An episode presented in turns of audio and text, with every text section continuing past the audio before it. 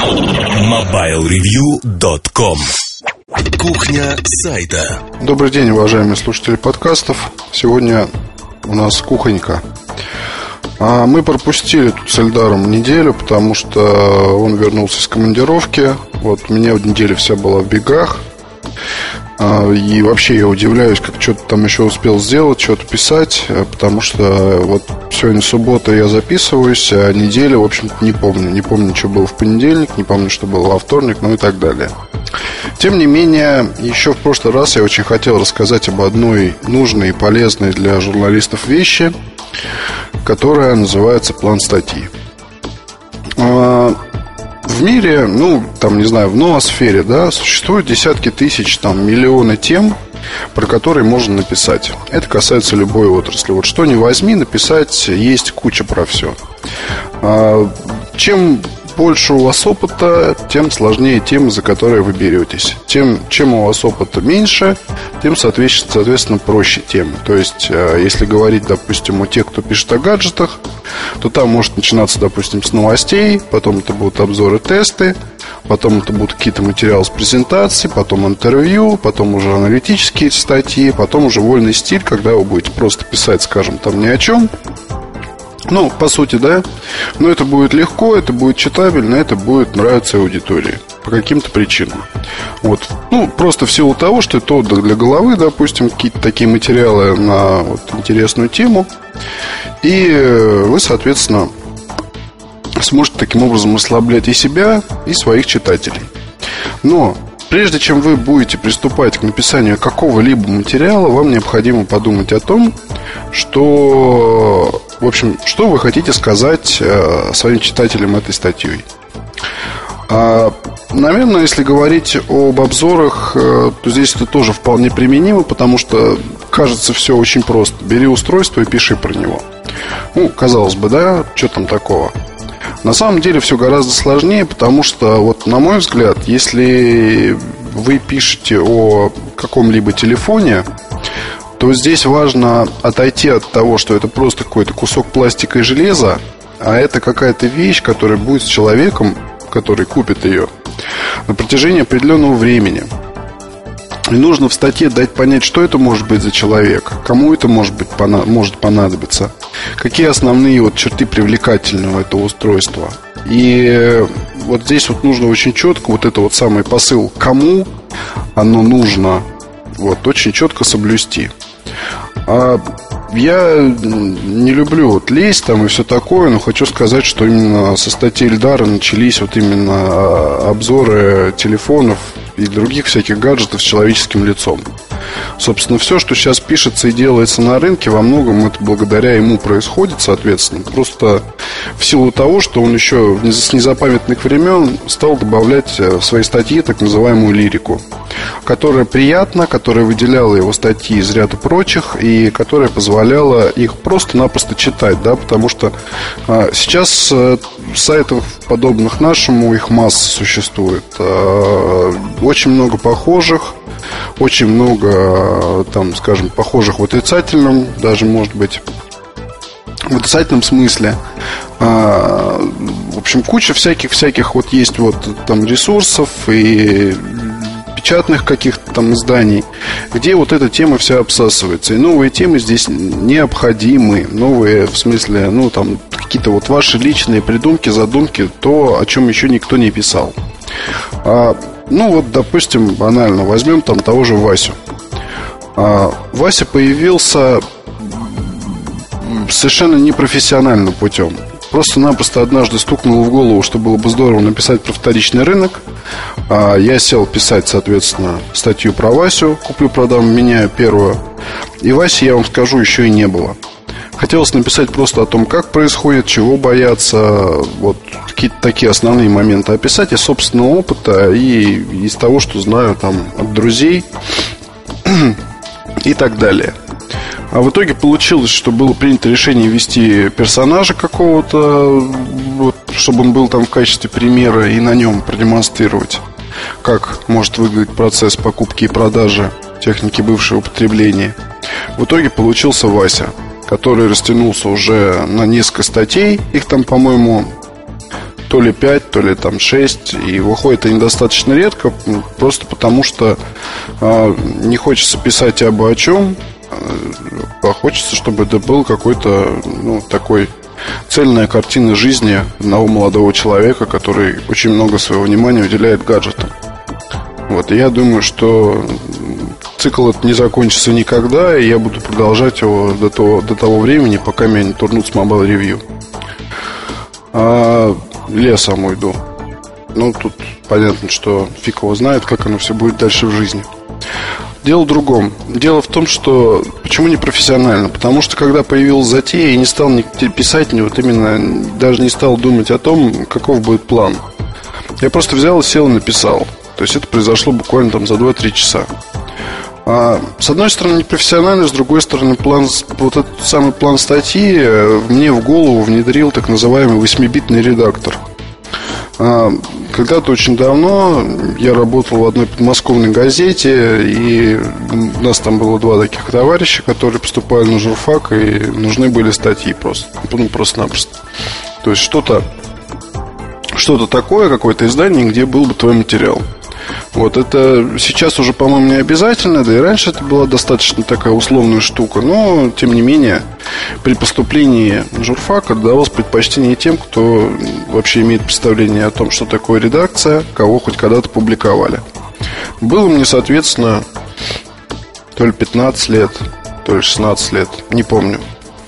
Вот, и был там, соответственно, редактор такой в этой газеты. Он был пьяный достаточно периодически часто очень. У него были папиросы, но зато он был такой пораженный, пробитый журналюга откуда-то из Москвы, которого, видать, за эти самые вот папиросы и постоянное состояние алкогольного опьянения турнули на задворке великой нашей страны. Ну, не на задворке Подмосковья, да, ну, многим кажется, что это задворки.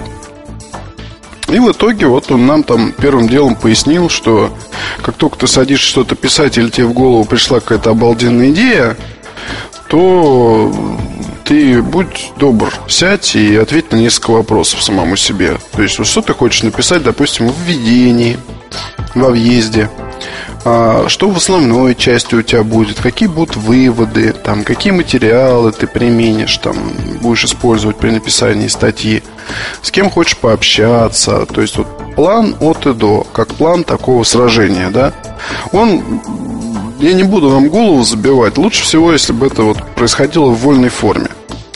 А, если речь идет об обзоре, то здесь, в принципе, можно обойтись и без плана. Главное в голове держать там какие-то вещи вот основные, да, про которые нельзя забыть. Но если вы пишете не обзор, а какую-то статью на отвлеченную тему, то здесь план необходим просто крайне. Когда вы садитесь и пишете то, о чем вы хотите написать, прямо вот от и до расписывайте, раскладывайте по полочкам. Для чего это нужно? Ну, смотрите, да, вот я пообщался с участниками нашего университета тут недавно. И мне они прислали э, ряд тем, про которые они хотят нечто написать. Э, некоторые есть интересные, некоторые есть такие, которые вот кажутся прикольными, но на деле из них ничего не выйдет. То есть это будет просто словоблудие. А, процесс возникновения таких материалов очень прост. А, там, не знаю, утром человек проснулся, ему в голову стукнул, что «А, какая прикольная идея».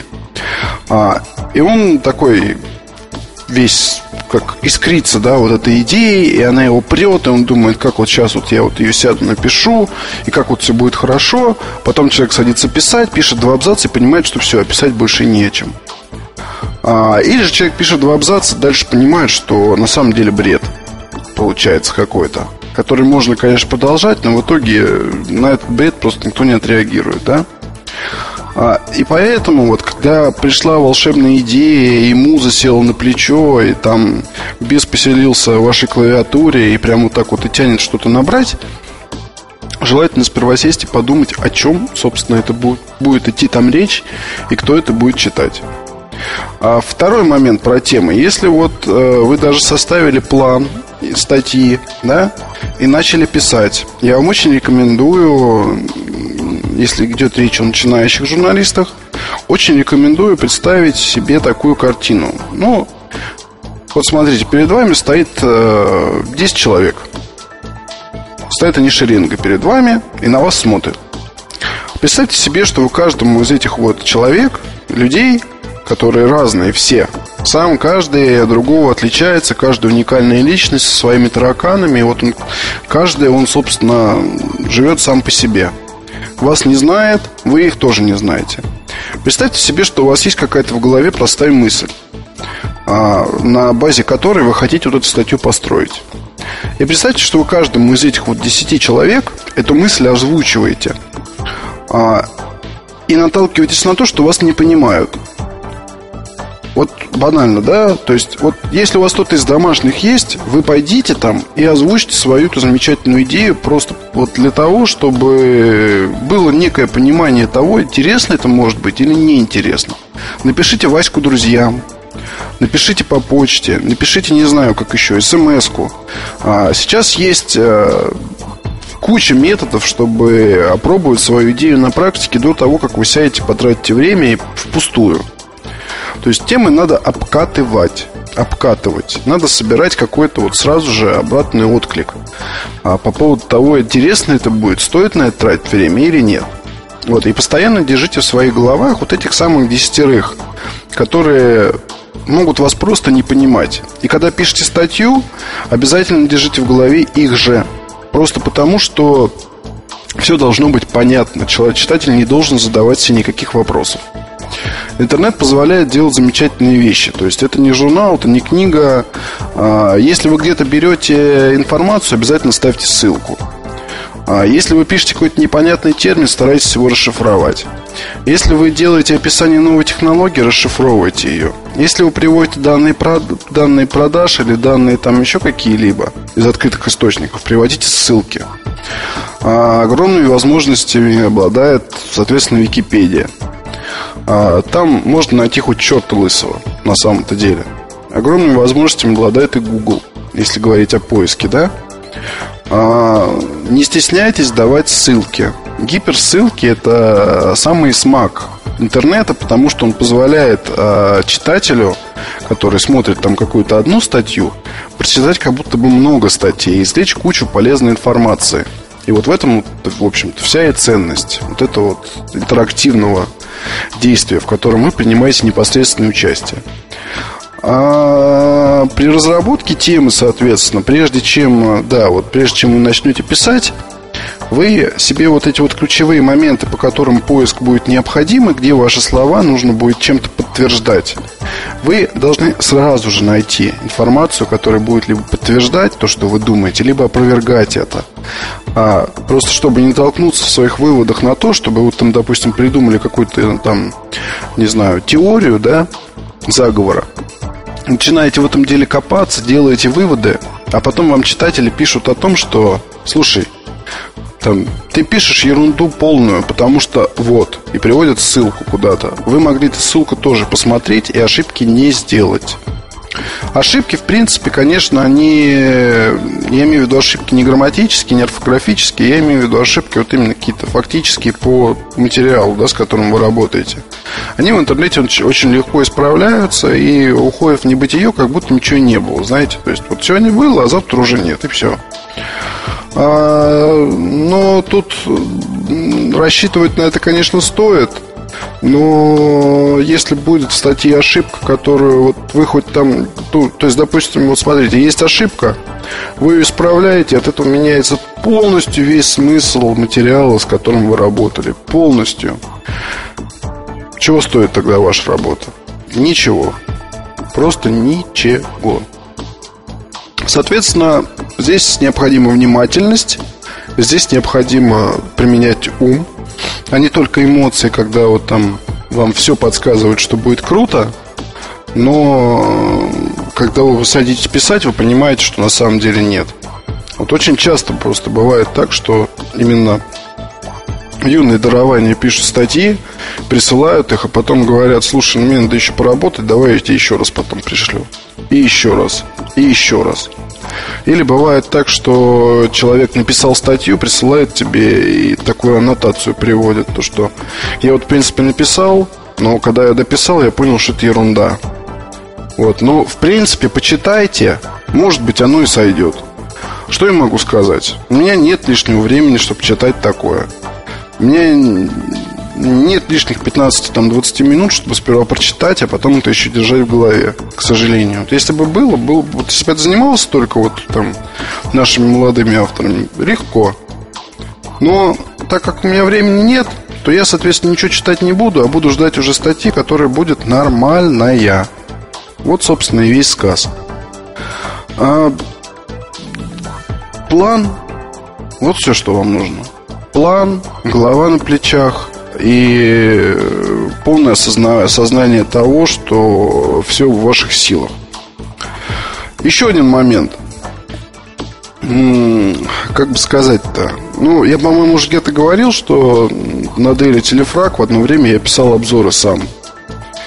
Э, сам, ну, сам. То есть писал их там, ровным счетом, там, не помню, какое количество было, но писал.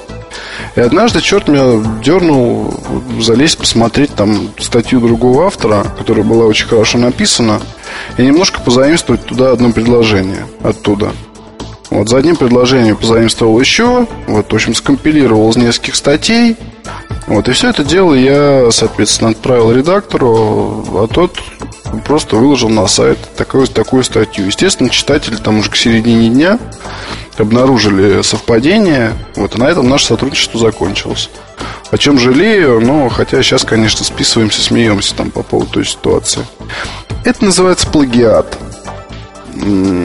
Это называется плагиат, и вот, собственно, на чем я однажды попался, да, я понимал, что попадусь, но вот надо было сдавать статью, как бы там, то, что уже все сроки, потому что мыслимые и немыслимые прошли, надо было ее сдавать, и я ее сдал, вот такой ценой, ценой за порт репутации. И сейчас, соответственно, могу смело сказать, что можно посмотреть другие материалы – других авторов. Можно поискать, э, что писали по этому поводу в других каких-то там изданиях. Можно много что поискать, почитать и э, изучить. Можно даже распечатать это и взять с собой, чтобы иметь перед глазами. Но ни в коем случае нельзя копировать текст себе в вордовский документ и переписывать его по-своему. Вы можете себе скопировать технические характеристики, если вам надо перед глазами их иметь, чтобы писать. Вы можете скопировать информацию пресс-релиза с официального сайта. Но упаси вас Бог брать из других статей абзац, вставлять его себе в статью и переписывать. А, не знаю, ни в коем случае нельзя копировать там структуру статьи другой, если вы пишете что-то похожее.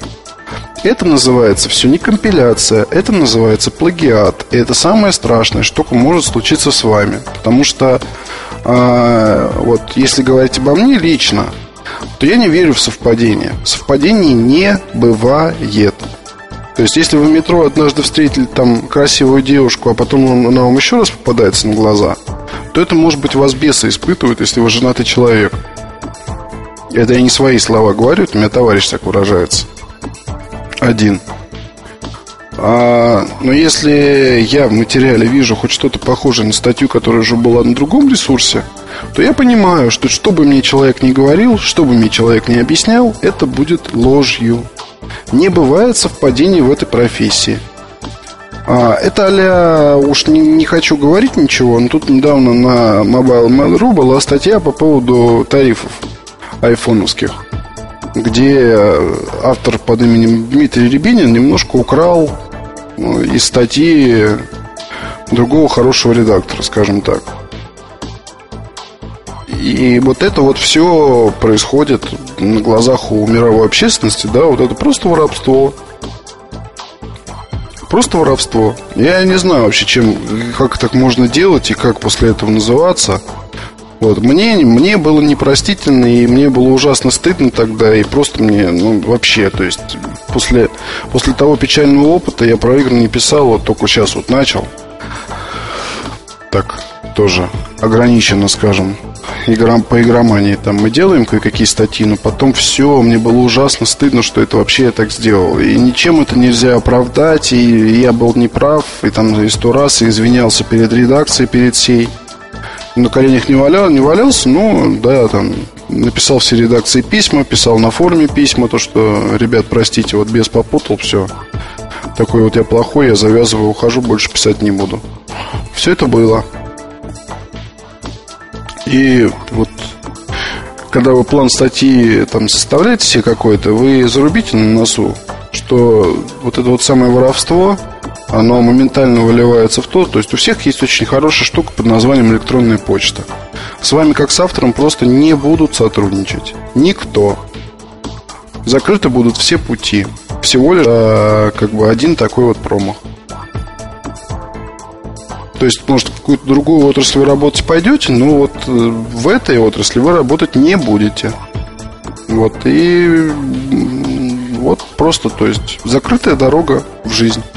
Я таких вот вещей, я считаю, что одно только может быть, это вот бросать издание, где была допущена такая ошибка, такая ошибка, и идти моментально в какую-то другую степь. Потому что вас все будут помнить, и, и вам чуть что будут сразу же писать, что вы там плагиатчик, и это некрасиво, это считается... Ну, это просто не знаю, у журналистов нет такой, знаете, вот этой вот кастовости какой-то. Журналисты каждый сам за себя, они каждый сам роет, это все понятно. Отдельная единица представляет каждый там свой мир, и только на совещаниях мы все вместе обсуждаем какие-то вопросы. А так он реально каждый за себя. И даже иногда внутри редакции бывают там какие-то бадания, да, по поводу того, кто что будет писать, кому что достанется и прочее, прочее, прочее. Вот далее, как на этой неделе с Эльдаром как раз мы мы не бодались, нет, но просто выясняли, кто будет там про кое-что писать. Вот решили э, Гордиев узел зарубить и написать вместе. Решил. Вот так, вот так вот я, наверное, скажу, потому что это Кильдар решил, за что ему спасибо. Вот. И Поэтому здесь, ну, ну, здесь хотя кастовости нет, но стоит один раз так вот залететь, да, и все. И все. Это просто страшно. Вы никому не будете нужны как автор просто. Не заработаете денег. Пойдете на улицу ее мести. Мести улиц достаточно интересно, но интересно ее мести, когда это, там, не знаю, ваш двор около вашего дома. Это да. А так просто это не очень здорово. Вот. В общем, я надеюсь, что про план что-то я сумел вам донести, рассказать, и это вам пригодится в повседневной деятельности. До встречи на следующей неделе. Пока. MobileReview.com Новости. Дизайнер Алекс Элиас разработал концепт коммуникатора, который ориентирован на бизнес-вумен. Это стильное мобильное устройство, напоминающее по дизайну аппараты HTC. Оно сконструировано в форм-факторе слайдер с выдвигающейся снизу QWERTY клавиатурой. При этом коммуникатор выглядит достаточно изящно. Характеристики этого концепта подробно не рассматриваются. Дизайнер сообщает лишь о наличии сенсорного дисплея и встроенной камеры. Компания Nokia выпустила третью бета-версию почтового клиента Nokia Email и соответствующего сервиса. Программа предназначена для смартфонов на основе платформы S63 редакции. Она позволяет получить почту с нескольких учетных записей непосредственно на мобильный аппарат. По словам разработчиков, в процессе тестирования приложения они получили множество откликов от пользователей. Четыре самых важных пожелания были учтены в Nokia Email Beta 3. Полный список улучшений ищите в новостях на сайте mobilereview.com. MobileReview.com Жизнь в движении.